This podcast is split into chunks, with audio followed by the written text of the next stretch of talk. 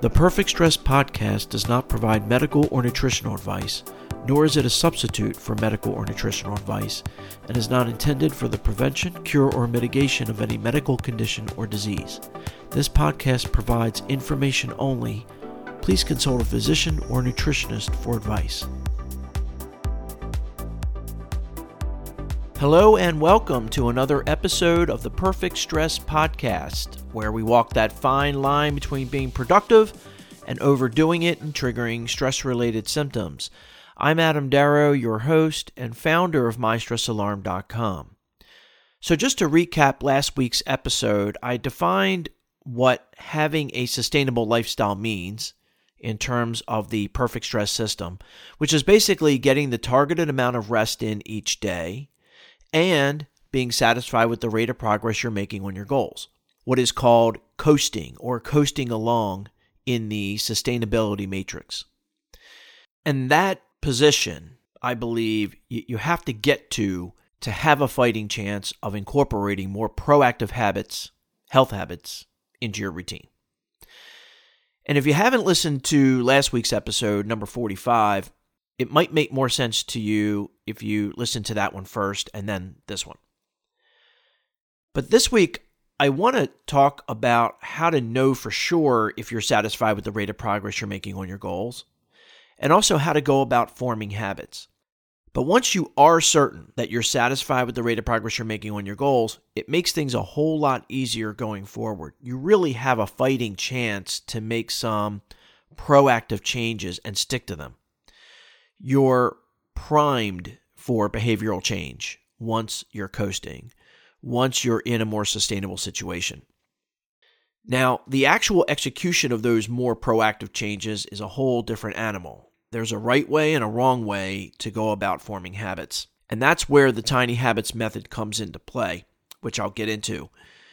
I do want to point out, though, that just because you are coasting doesn't mean that every single day of your life from that point on, you'll never have a long day. There will be times when multiple things that you don't have control over will coincidentally converge around the same time, and you'll just have to deal with it. But it'll be few and far between for sure. So to go through how you know that you're truly satisfied with the rate of progress you're making on your goals, I'm going to walk through this process using my own recent experience of falling off the wagon with respect to exercising and then launching this podcast, which has been a big effort and continues to be, especially in keeping up with the weekly schedule. But I did fall off the wagon for about a year when the pandemic hit, but now I'm back on the wagon. And I just want to point out real quickly that if people were to say to me a year ago, from the outside looking in, you're just making excuses, Adam, blah, blah, blah, they would have been wrong in hindsight, because I am exercising regularly now, about the same amount as before the pandemic, if not a little more, even though it took pretty much a whole year to get back into it. And I only bring this up because as we go through this process, you'll see there are real reasons why you didn't stick to that new habit, whatever it is. In this example, exercise. And you shouldn't listen to other people because they don't know your circumstances. But anyway, I did fall off the wagon when the pandemic hit and gyms closed and my whole routine was screwed up. I did play some tennis that last summer, and I went hiking a lot, but I didn't do the more intense cardio that my doctor recommended for my blood pressure. And in fact, I gained about 8 to 10 pounds over the year. I think a lot of people did. But it wasn't even the pandemic, actually, that threw me off, because it just so happened that I launched this podcast in April of last year, and that was a complete change to my routine on top of the pandemic, which would have undoubtedly impacted my ability to stick to my workout routine anyway. Because unlike in the past, when I could just chip away at my entrepreneurial endeavors as I had time, now I had an actual schedule to keep. I needed to publish a new episode every Monday morning, and still do, with pretty good quality content. That was a big time change for me. So it took me a while to understand the whole pipeline from ideation to writing to recording and remote interviewing and producing and editing, publishing and promoting, and thinking through what I could do to make each step along the process as repeatable and efficient as possible. That became my top priority over just about everything else except my day job and my regular chores, because I had to master that process to make my lifestyle sustainable again, to get to coasting along in the sustainability matrix before I could seriously consider incorporating exercise into my routine. So exercising was on my to-do list. It never fell off, but it was now lower in priority than operating the podcast. But it was always on my radar, and that's important. You don't want to forget it. You want to look at it each day on your to-do list.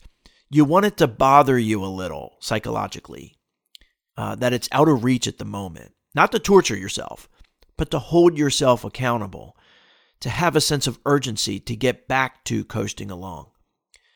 That's how you know you're not just making excuses, because as long as it's on your list, it's part of the plan, albeit out of reach at the moment. Now, the thing is, the podcast is what they call a going concern. The idea being that I'm going to operate the podcast indefinitely and improve the podcast and grow it. So there's no foreseeable end to this new set of activities in my schedule. In other words, I can't wait until it's quote unquote done in order to exercise, because then I'll never exercise. So there has to be a way to meet myself halfway. There has to be a way with the new podcast activities to get back to a balanced lifestyle, which I defined in the last episode, and still be satisfied with the rate of progress I'm making on my goals. And so the way to go about that is to first categorize each task related to the podcast as either more setup related or more day-to-day operational. The more setup related tasks are going to take priority over exercise, because as a result of completing each of those tasks, my lifestyle becomes a little more sustainable. If for no other reason, it's a one and done deal. You only have to perform those setup tasks or setup activities one time.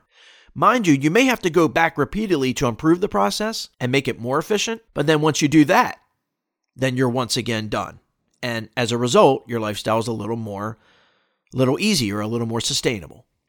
The more day-to-day operational tasks, no matter how efficient you've made them, you can't get rid of those unless you outsource them to the extent that you can. And while some tasks will be obvious, whether they're setup related or not, some may not be as obvious. So it's kind of like an eye test. If I do X goal related task right away, will it help make other tasks easier? Yes or no? Now, what about this goal related task? And so on. It's an iterative process. And you can apply this process to your own specific circumstances. Again, I'm just using my recent experience with exercise and the podcast. And I do want to point out that it could take a day, a week, a month, a year, or longer to complete these more setup type tasks. Because remember, you have the operational tasks to do as well while you're doing the setup, along with your day job, your regular chores, and everything else. And you won't really know exactly how sustainable your lifestyle is once you have completed those setup tasks. But here's the key. Once you get to a point where you're not sure anymore, what else you can do to improve the process itself, you're done until further notice. The podcast, in my example, was no longer a priority over exercise once I was done those setup tasks. When all that's left are the more operational type tasks, if you still aren't resting enough and you're not in coasting along, that's when you have to resort to swapping out some non-goal related tasks to fit the exercise in, or outsourcing some non-goal related tasks, or improving efficiency of some non-goal related tasks. I went over this in episodes 9 and 10, and I also went over it in some previous episode. I can't remember, but I can tell you this episode is already going to be longer, so I won't go into detail about that here. But again, the operational tasks are never going away, at least not for the foreseeable future. So if you don't make your move to start exercising at that point, you'll never do it. At least this way, you're confident that sprinkling exercise into your routine isn't going to negatively impact either the rate at which you're achieving your goals, your other goals, or your rest time. And so you've achieved coasting along status in the sustainability matrix. And when I say sprinkling exercise in, I'm talking about using BJ Fogg's Tiny Habits Method. Don't think that you could just jump into a full workout. You have to build up to it. But slowly but surely, you will achieve that goal. Because not everything is going to fit together like a jigsaw puzzle right away. This process is more of an art. There will be things you learn, and through experience, you'll make adjustments. But you will have accomplished all your goals, including those things that just seem so elusive and impossible to fit in, like regular exercise. You can do it. It's just a matter of understanding the process. So I'm going to make an executive decision here. I was going to go into actually forming habits, BJ Fogg's Tiny Habits Method, and add my 2 cents as to how the best way to go about it is. But it's going to take too long, I can see right now. And I also did a recent interview with a very special guest that I've been trying to get on the show for a while now. And finally, we did the interview last week sometime. And it's a great interview. And I just don't want to hold on to it too long. So I think I'm going to release that episode next week just to change things up a bit. And then in episode 48, I'll finish up this hugely important topic of going from reactive to proactive. My interview is with Sharon Coyle Saeed, who is very unique in the fact that she has so many degrees and certifications, and she's so educated and experienced, and she has this unique ability to connect different holistic modalities together. And it's very interesting to get her take on how to go about addressing your needs holistically. She's also an inspiration to me and many others, as you will find out in the interview. So I really hope you tune in to that episode. It'll be a special one for sure. Well, as always, I hope you find some value in what I went over today and last week, and I hope you'll tune in a couple weeks for the last part of this very important topic. Please let me know in the comments how I'm doing and or specific to this episode on the Perfect Stress Facebook page, or always feel free to email me directly at adam@perfectstresscoaching.com. Thank you so much for listening and supporting this podcast. If you have an autoimmune disorder, heartburn, tension headaches, irritable bowel syndrome, high blood pressure, depression, or something else you think is stress-related, please try MyStressAlarm.com today. It's free for a limited time, there's no wearables or sensors needed, and it takes just 1 minute a day if you're slow. That's MyStressAlarm.com. Anyway, thank you very much for tuning in, and if you'd like to get new episodes automatically, just click subscribe. Also, I'd be much obliged if you left a review or comment. Well, until next time, wishing you good health and success, and remember, stress less to be your best.